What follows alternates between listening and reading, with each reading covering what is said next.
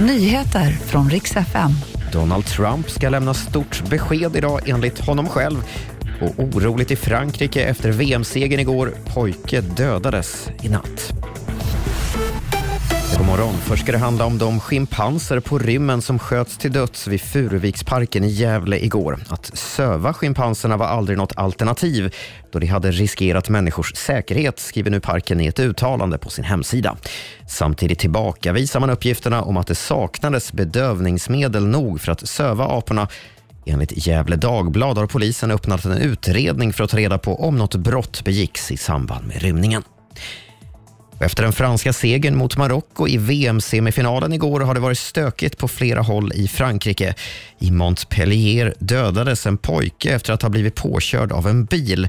Enligt uppgift ska pojken ha varit 14 år gammal och föraren söks nu av polis.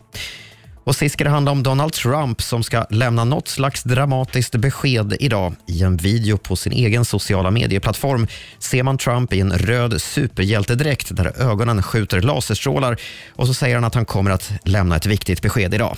Han har ju haft det tufft på sistone, Trump, med flera motgångar. Bland annat visar ju flera mätningar att amerikanerna föredrar Ron DeSantis som republikanernas presidentkandidat före honom. Och Det var de senaste nyheterna. Jag heter Robin Kalmegård.